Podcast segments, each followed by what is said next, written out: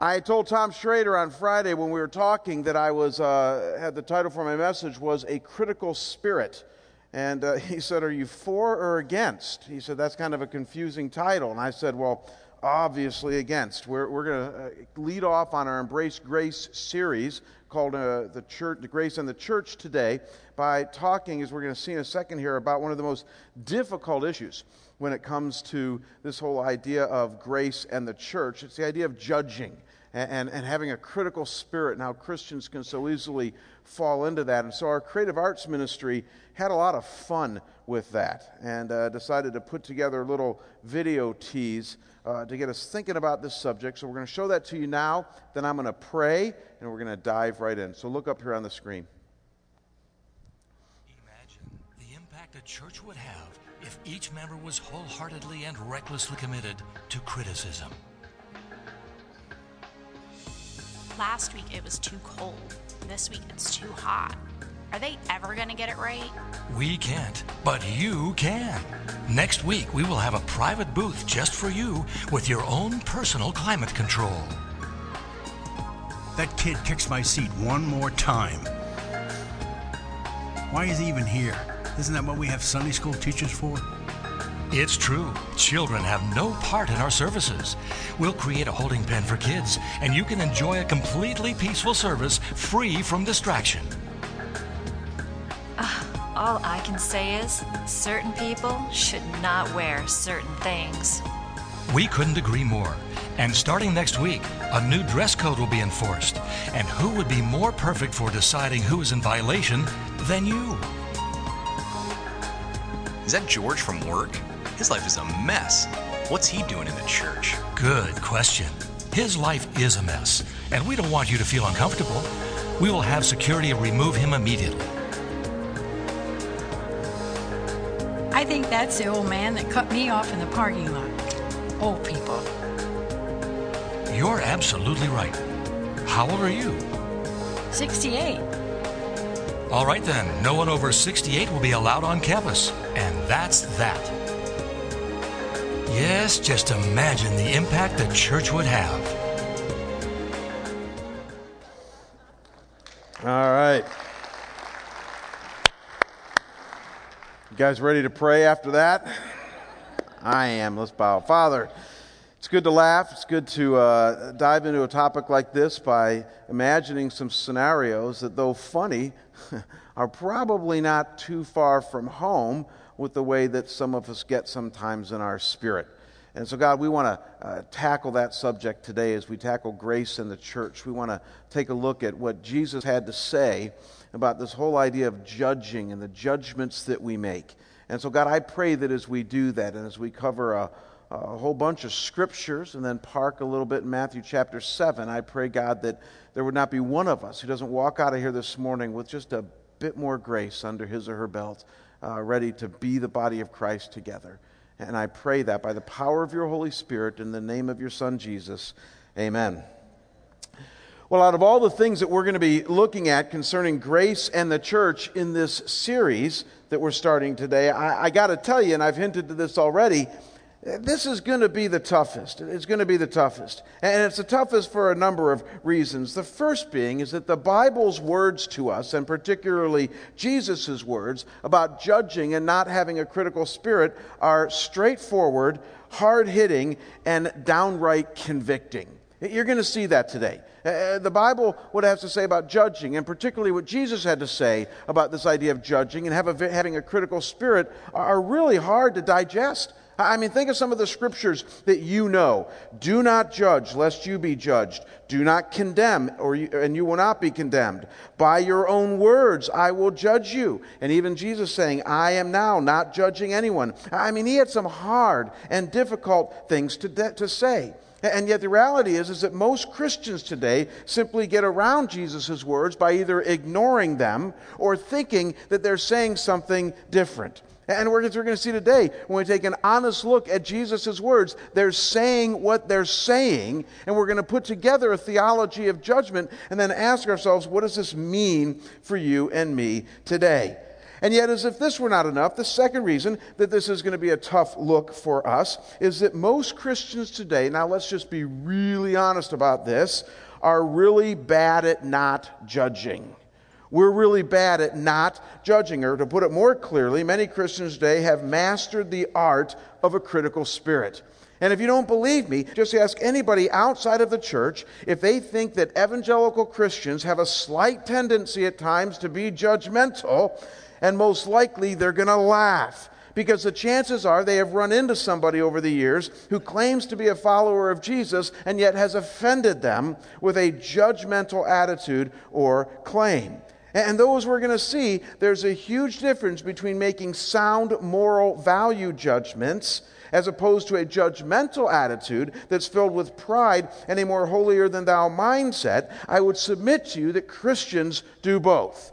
As we're going to see, there's times that we make good, sound, moral value judgments, and I'm going to argue that we should, but that's a vastly different thing than having a judgmental attitude that lacks humility and a Jesus like approach. I mean, let's be honest, even the best of us struggle with this of having a critical spirit and being judgmental at times.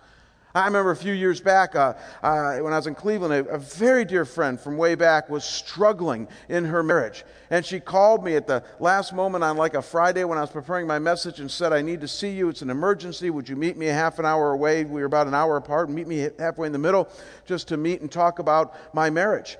And I dropped everything for this friend and I went and I met her and, and we chatted about her marriage that was falling apart and how difficult it was and all of that. And at the end of our conversation, she said to me something that I smiled at. She said, You know, Jamie, the reason that I called you is because you're the most non judgmental person that I know. And I thought two things when she said that to me. I thought, well, one, you might not know all that many people. And then I thought, secondly, you don't know me very well. I mean, I'm honored that you called me and I love you, uh, but, but as, uh, if you knew me, you'd know that I struggle with being judgmental and having a critical spirit just like the next person. I, I think we all struggle with that. Pastor, parishioner, elder, non elder, all of us struggle with being this way at times. And to be fair, when you think about it, it's kind of expected that Christians would be judgmental at times. I mean, many of us come from backgrounds in which we struggled desperately with sin and then we got fed up with it, and we repented, and we came to faith in Jesus Christ, and we've received his forgiveness, and now we're on a journey, an uphill journey every day toward growth and becoming more like Christ in a world that, quite frankly, mitigates against this. And so it's sometimes easy for you and me to forget where we have come from and slip into a rather judgmental mindset that starts to get impatient with anybody and everybody who falls a bit short of the ideals that we now have. And yet, as we're going to see, Jesus has something very different in mind for his followers. And yet, before we get to this, there's one final reason that this is the toughest look at grace and the church for us. And this one is so critical, and that is that on top of Jesus' words being straightforward and convicting, and on top of the fact that most of us get a B plus at judging, uh, what adds a crowning blow to all of this today is that most Christians, now, now dial into this, don't really know the Bible and what it has to say about God, judgment, and humanity in general. It's true. In other words, most Christ followers today are confused about what judgment really is. Whether God is this way or not, what the Bible says about the whole thing, and hence where it fits into the life of a Christian and even our understanding of the world around us. I hear people bicker back and forth all the time with opinions about God and justice, Jesus and judgment, this world and the next. And quite frankly, much of what I hear seems to be born more out of personal reflection from watching CNN rather than it does a deep and rich understanding of what the Bible says about God, judgment, and this world and the next. And so, what I want to do today is two things. I want to first spend about 10 minutes, really no more than 10 minutes, giving you a brief primer on a theology of judgment. It's not going to feel very grace filled as I do it, but it's going to be a very, very important foundation for you and I to understand Jesus' words and what you and I are to do with this whole thing of judging and judgment and a critical spirit. We're going to spend about 10 minutes doing a brief primer on a theology of judgment, and then we're going to take off from there and look at three things that Jesus tells us about judging and our personal lives. And so if you have an outline, pull it out right now. I want to go over quickly a theology of judgment, and there's four things that we need to understand that the Bible says about this thing called judging or judgment that are really important if we're ever going to flush this stuff out in our own lives. And the first thing is this in a world built on justice, God is a judge. Did you know that? It's true. In a world that is built upon justice, God is in part a judge. And quite frankly, this should not surprise any of us because we all know that written into the DNA of this world is justice, right? A moral sense of right and wrong in the universe, and not just a moral sense of right and wrong, but even consequences for our right and wrong. We teach this to our children. Our societies are set up this way. I mean, every one of us here today has a moral sense of right and wrong, though it might be different, and it's certainly different from culture to culture, but we all have a sense of right and wrong, and that there should be consequences for one's actions in light of right and wrong. It's called justice. And we all believe in it, we always have, and we always will. And what you simply need to know is that it's no different with God. In fact, what the Bible makes clear is that this whole idea of justice actually stems from God. And so if you're about a Bible, open up to Psalm chapter 7, verse 11. I'm going to really test your Bible knowledge today. If you're somebody who brings your Bible and you flip along with me, it's going to feel like a sword drill this morning because we're going to look at a bunch of different scriptures, but then we're going to bring it all together into Matthew 7 in just a few minutes. But, but we're trying to get a theology of judgment right now. So, Psalm chapter 7, verse 11. If you don't have a Bible, look up here on the screen. It says, God is a righteous judge and a God who feels indignation every day. It couldn't be more clear. God is a righteous judge, simply telling us that He is somebody who plays the game of justice that's built into this world, and yet because He's God, He plays it perfectly and rightly. And so God is into this thing called justice. He made it. He is somebody who feels anger when things go wrong, and he feels happy when things go right. And look at Hebrews chapter 9, verse 27, when it talks about how this is applied to us. It says, And justice is appointed for a man to die once, and after that comes judgment. So, the starting place is that justice has been written into the moral and relational fabric of this world. We all know it. God declares it. And hence, in part, what you need to see is that God plays the role of a judge who someday is going to mete out justice for this world and our lives. And in our sane moments, we say, It all sounds good and fair so far. But notice that it says in the latter half of Psalm chapter 7, verse 11 there, and some of you caught this, that God is a judge who feels indignation or anger every day. And some people are saying, well, what's that about? You mean he's angry at what Hitler did, right? You mean he's, angry at what Osama bin Laden did, right? He's angry at some of the things that go on from very evil people in this world. Well, Yes, he's angry about those things, but, but, he, but he's also angry about something that affects all of us. And so here's the second thing that we need to understand about God, judgment, and us. Look up here on the screen, and that is that due to sin and unbelief, all humanity, the Bible says, has been declared guilty.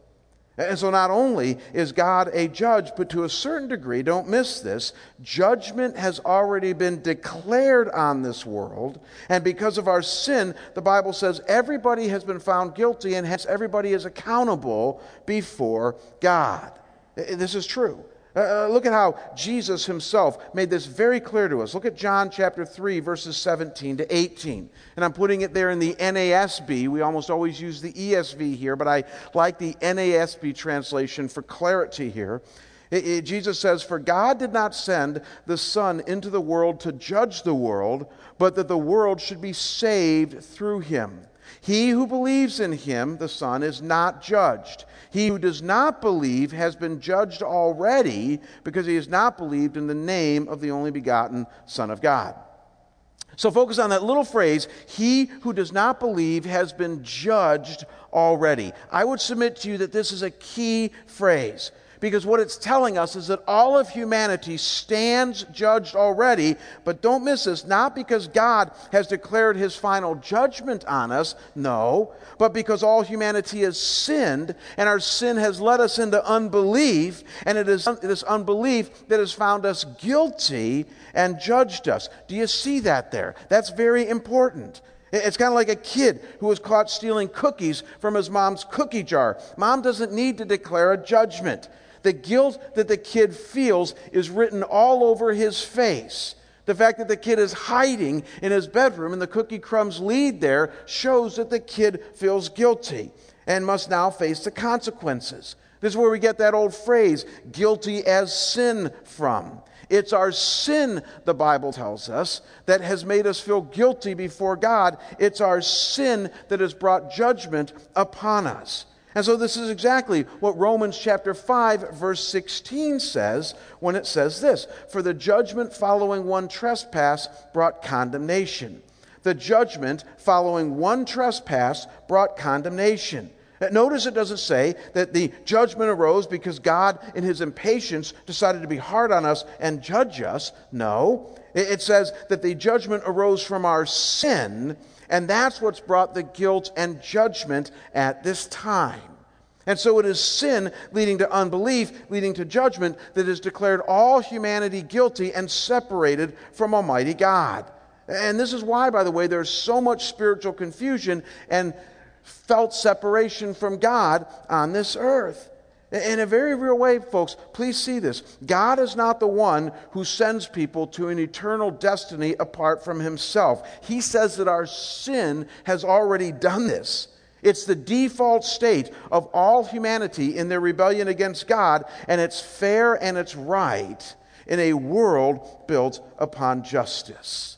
So, you got the fact that we have a world built upon justice in which God is a judge. And then inside of that, God says then that all humanity has been declared guilty because of their sin. It's the default state that we're in. And here's the third thing that we need to understand in our theology of judgment, and that is that for those who have believed in Jesus Christ, the Bible says there is now no judgment for eternal destiny.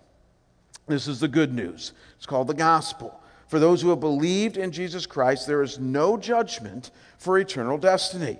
So again, uh, Jesus couldn't be more clear. Look at his words in John 3 again. He says, For God did not send the Son into the world to judge the world, but that the world should be saved through him, saved from their sin. So he who believes in him is not judged. Jesus couldn't be more clear. For those who have come to faith and trust in Christ, they are given eternal life with him, and they do not come under the final judgment. And this only makes sense when you think about it, folks. For Christ came to forgive us of our sin, the same sin that has led to judgment and eternal separation from God. And so when somebody accepts Jesus Christ and his offer of forgiveness, the Bible makes clear there is no final judgment about our eternal destiny. It's the core of the gospel. But now let's be really clear about something. Because this is where, again, you have to understand all of the Bible and what it says about this thing called judgment. Though it is true that believers will not fall under final judgment, that's a judgment that has to do with eternal destiny. God still does, however, make judgments on the lives of his followers. Remember, justice still prevails. But now it's a judgment based on what we do in serving him as followers of his son, Jesus. This is really important for you and I to know today if we're ever going to get some traction with how we approach judgment. There is still a judgment for believers, so to speak. It's just that it's not a judgment of eternal destiny, it's going to be a judgment of a different kind. What are you talking about? Look at 2 Corinthians chapter 5 verse 10 and I think you'll see. 2 Corinthians 5 verse 10, unlike John 3 is talking to believers. John 3, Jesus is talking to the whole world, helping them understand the gospel. 2 Corinthians 5 was written to a church, just like you and me, talking to believers. And look what it says. It says, For we must all, all believers, appear before the judgment seat of Christ, so that each one may receive what is due for what he has done in the body, whether good or evil. Interesting. The book of Revelation will talk about the great white throne, a judgment seat before God, in which all of humanity will appear someday and have to account for what they did with Jesus or not. That's a judgment on eternal destiny. But here, it's telling us that there is a judgment seat of Christ that believers will appear before to give an account for what they did as followers of Jesus Christ in the power of His Holy Spirit. And to be sure that we're reading this right, in the original Greek language that the New Testament was written in, it actually uses a different Greek word to talk about the judgment seat here. Some of you know this, but it's the Greek word bimatos. So we call it the Bema seat. It's a judgment for believers in which they're rewarded for deeds done in the power of the Spirit or not. And so there will be a judgment someday for you and me for what we did as followers of Jesus, but it won't be a judgment for eternal destiny. That thing's done already. But it will be one of rewards for the life that we lived as followers of Christ. And so, in summary, and I know this is confusing for some of you, but buy the CD and listen to it again. In summary, the Bible talks about three kinds of judgment when it comes to God the judgment of all humanity that, is un- that we are under because of our sin. So, the fact that some judgment has already happened because our sin has declared us guilty. And then there's going to be a final judgment, secondly, what Revelation 20 calls the great, right, great white throne, in which those who have not believed in Jesus will have to go to and fall under. And then the Bema seat in which every believer will face, in which we will be rewarded or not rewarded, and how we served and followed Christ on this earth. And so, as we're going to see in a minute, God doesn't shy away from this topic at all. But before we put it all together, notice one last thing that the Bible tells us about God, judgment, and us. And this one's going to be so important with what you and I do with judgment today. And that is that someday the saints will judge the world. It's true. The Bible clearly tells us that someday those who faithfully follow Jesus will be involved in judging the world. Look at Matthew 19, verse 28. It says, Jesus said to them, Truly I say to you, in the new world, which either means heaven or for some the millennial kingdom, but that's for another sermon, I truly say to you, in the new world, when the Son of Man will sit on his glorious throne, you who have followed me will also sit on 12 thrones, judging the 12 tribes of Israel. Paul adds even more clarity to this in 1 Corinthians chapter 6 verse 2 when he says, "Or do you not know that the saints will judge the world?" And so please notice folks, uh, this is very important for where we're going today. In our glorified state, in our glorified state, when believers and in Jesus die and we go to be in Christ with Christ in heaven, where there is no more sin, no more temptation, but perfect presence and knowledge of God, then and only then, God says believers will be in a position to regularly and responsibly partake in judgment. Are you seeing where I'm going with this? At that time, again, because justice is built into the framework of God's economy, followers of Christ will join Jesus in righteous and God honoring judgment. So someday, the saints, followers of Christ, will partake in judgment, but it will be a day in which our judgments are going to be wholly true, wholly righteous, based on what 1 Corinthians 13 calls a complete face to face knowledge, in which you and I can make consistent and godly judgments. And so, more than anything else, folks, please see judgment in God's economy is a very real thing. Uh, people that say to me, seekers, quite often, you know, hey, the Bible talks about love, but it doesn't talk about judgment and hell and things like that. I'm like, going, well, should we go there or not? Because the reality is, it is, it does. I mean, the gospel is not a hellfire brimstone gospel. It's a gospel of grace, as we're fleshing out in this series. But because it's a gospel of grace, please realize grace doesn't become anything unless it's built upon judgment. Amen? Forgiveness doesn't become anything unless it's built upon sin. So you can never have the good without the bad. And the reality is, is that this whole idea of grace doesn't mean anything if God never talks about judgment and things like that. And so God is a God of judgment. Sin has made this a very stark reality. Jesus Christ has freed us from it. And yet, believers still need to contend with it. We still are going to face a judgment based on our actions. And someday, the Bible says, we're even going to be in a position to completely and righteously judge ourselves. That's a very quick but highly biblical theology of judgment. And so, with this understanding now, and you can probably see why it's so important that we declared all of this, we're now in a position to ask ourselves so, what are we supposed to do with this thing called judging? Uh, what are we supposed to do in our lives to protect ourselves against a critical spirit that we are so prone to? And in the time we have remaining, I want you to notice with me no less than three key things that God wants you and I to do about judging and having a critical spirit. And the first thing is we are to avoid it whenever possible. Man, if you don't hear anything else this morning, hear this. When it comes to judging and having this critical spirit, we are to avoid it whenever possible. How do we know that? Uh, look at what Jesus says. I mentioned earlier we're going to park for a few minutes in front of Matthew chapter 7, verses 1 to 2, and then we're going to add verse 3 here in a second. Look at Matthew 7, verses 1 and 2. Jesus is speaking. You cannot escape what he's saying. He says, Judge not that you be not judged.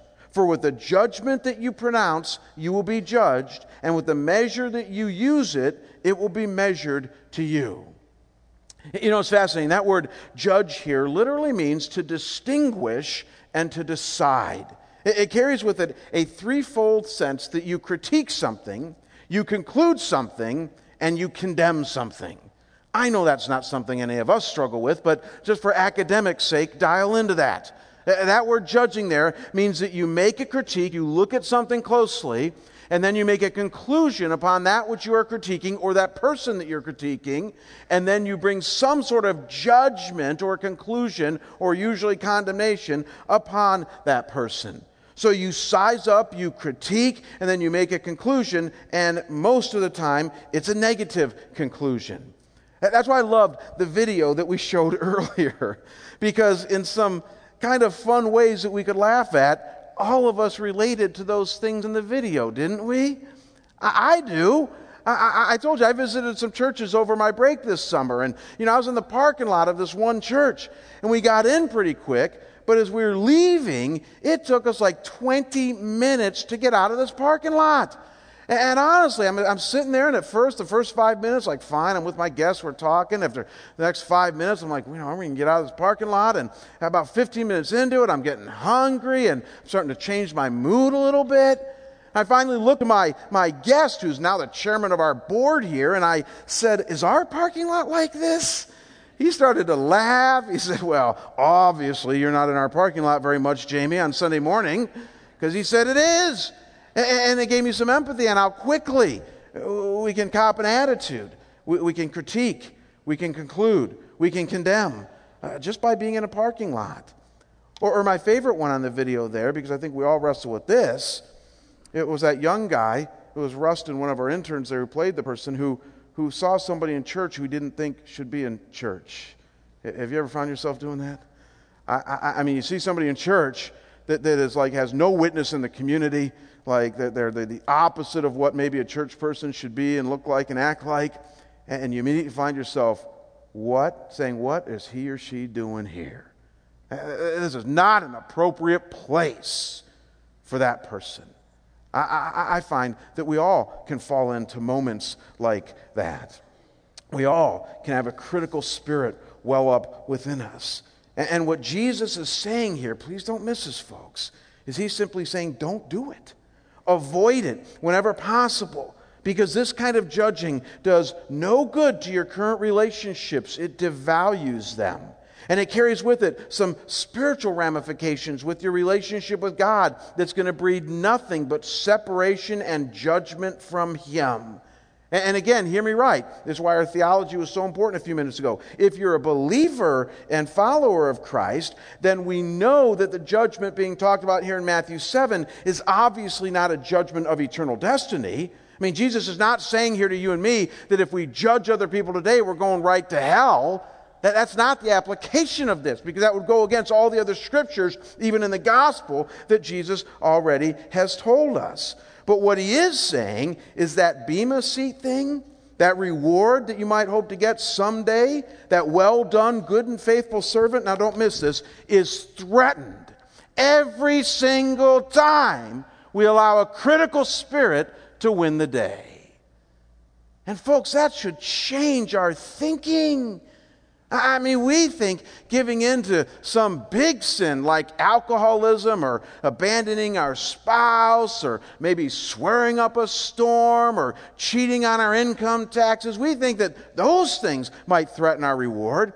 But isn't it interesting that the things that Jesus usually reserved for challenging us about our reward were things of the heart, things of our mind, the attitude that we have toward each other? So here he is linking this whole idea of a critical spirit with our reward in Christ. He's saying it's threatened whenever you cop an attitude toward another believer or toward this world. He's going to do the same thing next week when we talk about forgiveness. He's going to have the same tough words when it comes to forgiveness. Again, we think, well, whether I forgive somebody or not, what's the big deal? There's a couple people I'll hate for the rest of my life. Jesus is going to take that one to task. He's going to say, you know what, that, that, that's not really what followers of mine do. And so don't miss here. He's challenging us greatly to not have this critical spirit. And, and folks, given our understanding of God and of judgment in us from the whole Bible, the, the logic behind Jesus' words here have to make sense. They have to make sense. Uh, because we know that every person is ultimately accountable to God and Him alone for their lives, not us. And so it does us no good to judge them because we're not going to be a part of that judgment. I, have said for years, uh, in a joking way, that the judgment seat of Christ is not going to be a small group event. I mean, sometimes we respond like we're going to appear in little groups before God. And as far as I'm reading the Bible, that, that's not the way it's going to be. And, and so we do no good judging each other now because, quite frankly, at the end of the day, the things that we're judging is between God and that other person. And probably even more humbling, and this is what always gets me when I'm tempted to judge, is that we know, even as followers of Christ who still struggle with sin ourselves, when we judge another person, we're in great danger of revealing ourselves as hypocrites. Amen? We, we really do. I mean, again, I find it uncanny, but Christians are so good at judging each other and being really tough on each other's sin. And then I think to myself, I'm not trying, I'm, I'm just, just go with me on this. I think to myself, I wonder what would happen if I spent like a day or two with that believer who's so harshly judging another believer, and I followed them around for an entire day or two. And that God might even allow me to get inside their thinking and get inside their feeling and see everything that they do think and feel for a 24 hour period. I wonder if they have anything that they might feel embarrassed about. I wonder if they have any besetting sin, maybe the sin of impatience or jealousy or covetousness or, or anger. I wonder if they have any sin that though it might not be identical to the one sin that they're judging, in God's eyes it would be very similar. I wonder if they have any sin that they just don't advertise as much, and what a hypocrite they are for judging that other person. You see, when I think like that, folks, I apply it to me. When I'm so tempted to judge another believer, you know what, God, I don't know why, God always brings this to mind. God just says to me, uh, Jamie, be careful because uh, you got stuff too. Uh, be really careful, Jamie, because though you're not struggling with alcoholism right now, and you're not struggling with pornography, and you're not struggling with leaving Kim, and you're not struggling with alienating your kids greatly, though those might not be the things on your list, you got some other things that you don't advertise from the pulpit. You got some other things that you've struggled with for years that I'm chipping away at your character at. And aren't you thankful for my grace? And I say, Yes, God. Aren't you thankful that there's heaven? I say, Yes, God. Aren't you thankful that I'm sticking with you? And I say, Yes, God. And God brings those things to my mind. And then I think, who am I to judge that other person? You see, this is exactly what Jesus is going to tell us in the next verse. Look at verse 3. I mean, again, you can't escape it. Right after he tells us not to judge, look at what he says in verse 3. He says, Why do you see the speck that is in your brother's eye, but do not notice the log that is in your own eye? In other words, you got issues too. And your issues are just as bad in God's eyes, if not worse. And some of you would say, well, how could it be worse? Here's how because you're in denial, because you don't even see them, and you're not humble about them. So you got this guy over here that's struggling greatly with living the Christian life, and you're casting all this judgment upon him. And it's true, his sins are more obvious, and they might even be worse in society's eyes, but at least he's honest about them. At least he's broken about them. At least he's trying. At least he's coming to church, even though he might be a hypocrite. And yet you're over here looking so lily white, singing the hymns so wonderfully, going to five Bible studies a week, tithing 10% on the gross, feeling so good about your life. God says, You got a big old log in your eye. Man, get real. Notice the things in your life. Get honest about those. And you probably won't be judging this person over here. In fact, you just might end up loving him, coming alongside him, saying, Can I help you? Can we grow together? Because you know what? It doesn't look like it, but I got issues too. And, and I just love to journey with you. And maybe we become more righteous together. Maybe we can journey together and become more like God wants us to be. It's grace and the church, and it begins by avoiding this critical spirit. Paul says in Romans 2, verse 1, something very similar. He says, Therefore, you have no excuse, O man, every one of you who judges. For in passing judgment on another, you condemn yourself because you, the judge, practice the very same things. That should zing us. You who judge, you practice the same things. And I know how some of you think. You think, nah, I don't practice the same things. I just practice maybe other things.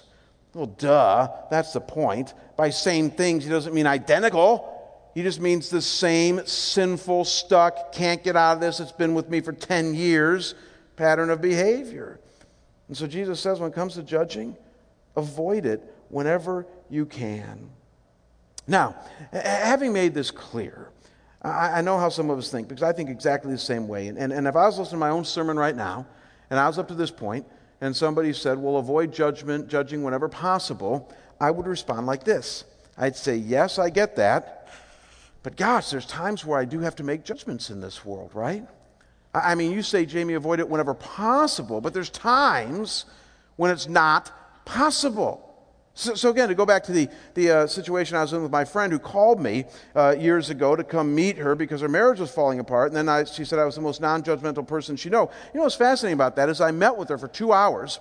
And as we unpacked her marriage and her culpability and his culpability and the effect on the kids and all the stuff going on and the decisions that she was going to make, I, I, realized that I was passing like judgment after judgment after judgment after judgment uh, upon the situation that she was in.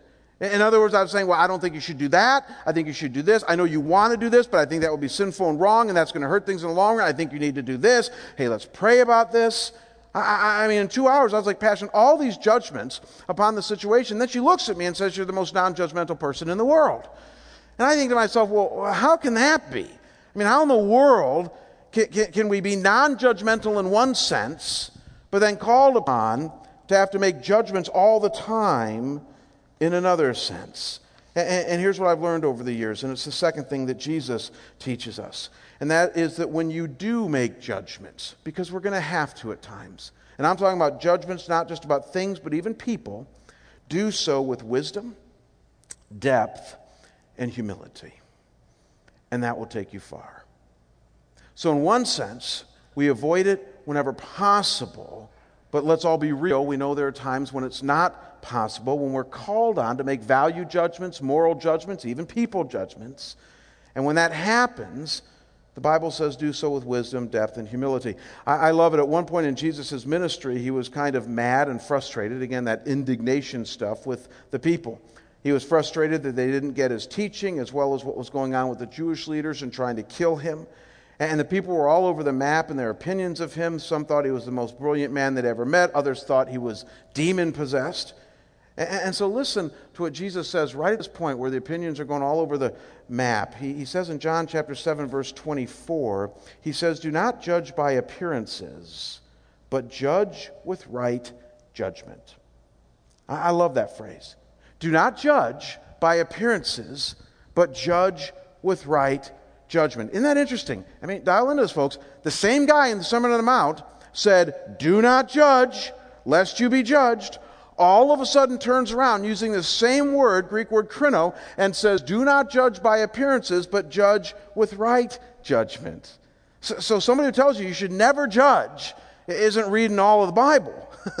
Eh, we need to avoid it whenever possible, but let's be realistic. In a fallen world, we got to make judgments all the time about things. And yet Jesus says, when you do that, do so with right judgment. What does that word right mean? I would argue it means judgment that has depth not a shallow understanding. Depth about love and grace and truth and righteousness. Uh, depth that knows His Word. Depth that has experience with people. Depth that has spent a lot of time with God in prayer. It's judgment that has depth. It's judgment that is true and wise. And it's judgment that is humble. Just like Jesus. He, Jesus himself said, The Son of Man is humble, he's meek.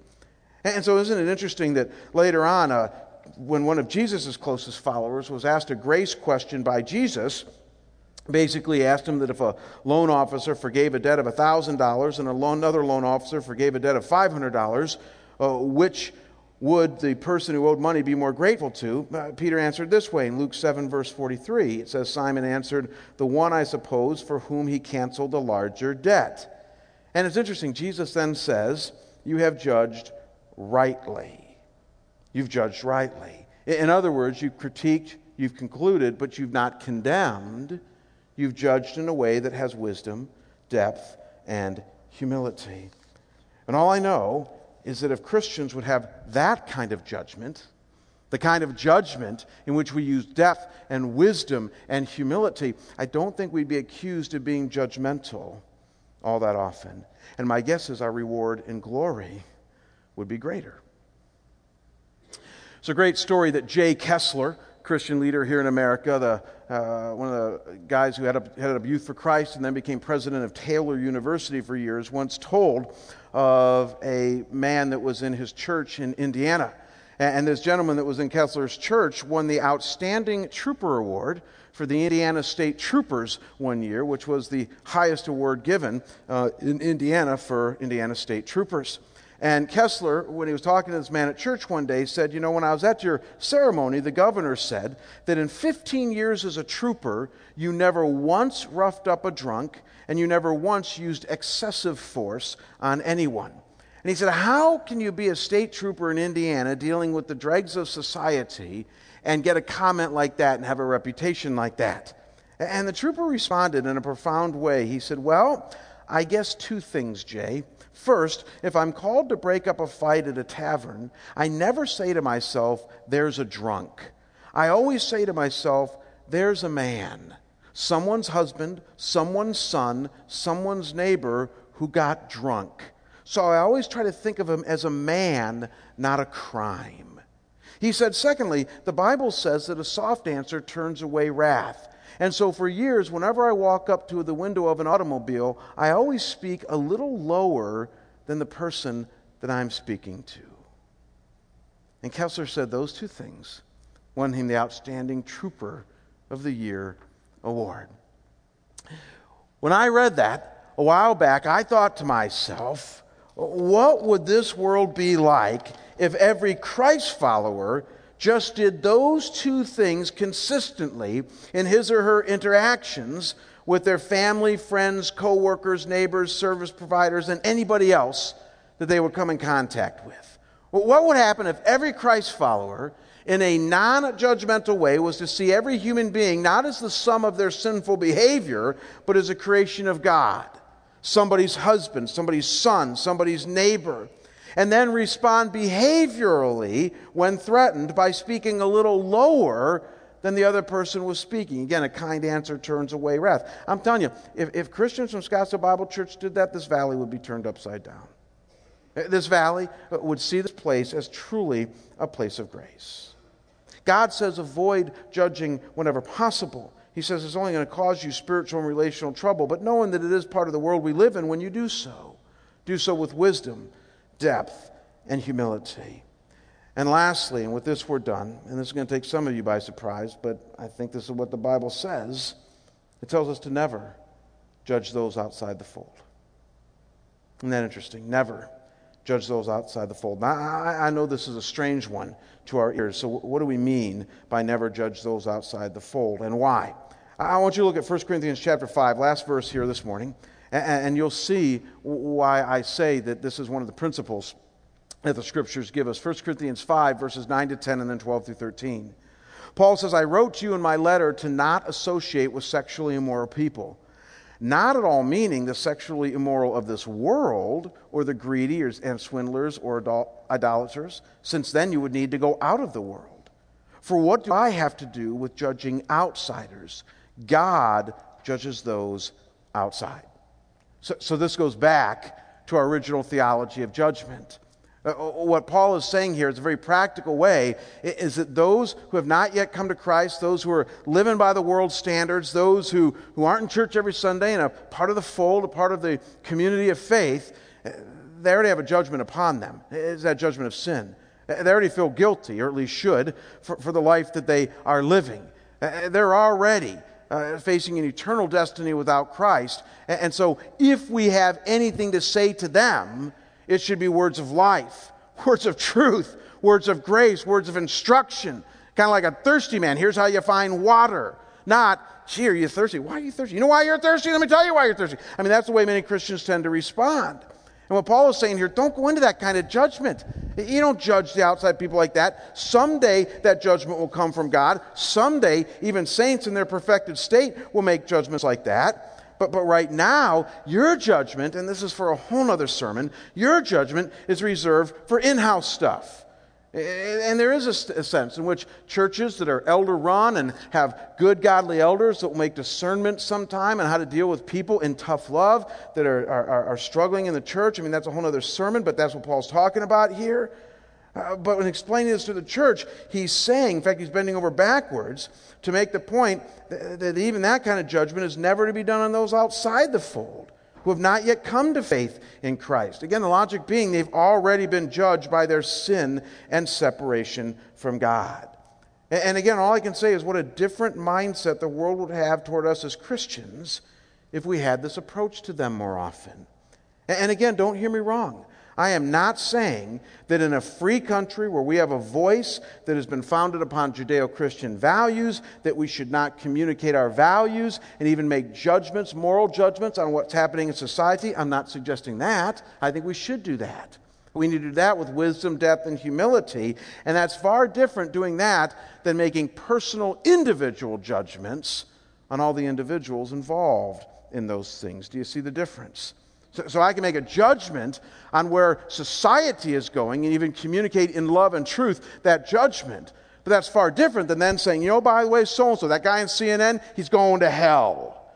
We've all heard Christians do that. And, and that's a far different thing. Because all of a sudden there, I've crossed a line where I'm now I'm judging those outside the fold. And again, if I'm reading the Bible right, we're not to do that. That's between them and God. And quite frankly, that's a judgment that, unless something happens, has already been made. Uh, D.A. Carson is probably one of the foremost conservative scholars from a Christian evangelical standpoint alive today. He teaches at Trinity Seminary. He's written tons of books. He's a very distinguished and refined gentleman. And a few years back, he was um, uh, on a vacation, some R&R, with a good friend of his, and they decided to go down to the beach. And when they got to the beach there, there was like what he calls a horde of high school kids celebrating graduation with lots of beer, loud music, and as he says, public displays of affection. Listen to what he writes. He says, Deeply disappointed that my evening's relaxation was being shattered by a raucous party, I was getting ready to cover my disappointment by moral outrage. I turned to Ken, my friend, to unload the venom, but stopped as I saw him staring at the scene with a faraway look in his eyes. And then he said rather softly, High school kids, what a mission field. Father, I thank you that when it comes to this idea of judging, you're, you're rather clear. There's a lot of stuff to wade through, but you're rather clear. In fact, you're very clear. That, that, Lord, someday there will be a judgment to come, and we need to pray and make sure that everybody has a chance to hear about Jesus Christ and respond to Him because we sure want their eternal destiny to be with Him. And Lord, even now in the church, we have to make judgments all the time about what is true, what is not true, what is right, what is not right. And though we use your word as a guide, Father, it's, it's still a tough, tough road for us to follow.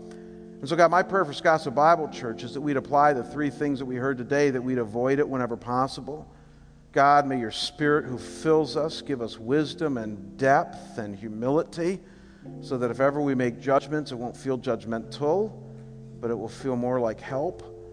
And Father, too, help us to reserve our judgment for things that, that matter. God, I uh, pray that as you make Scottsdale Bible Church more and more a place of grace. That the grace we have would make this feel very safe for those of us here, as well as a safe place for those out there that have yet to find Jesus. So receive this final song and offering, we pray, in Jesus' holy and precious name. Amen.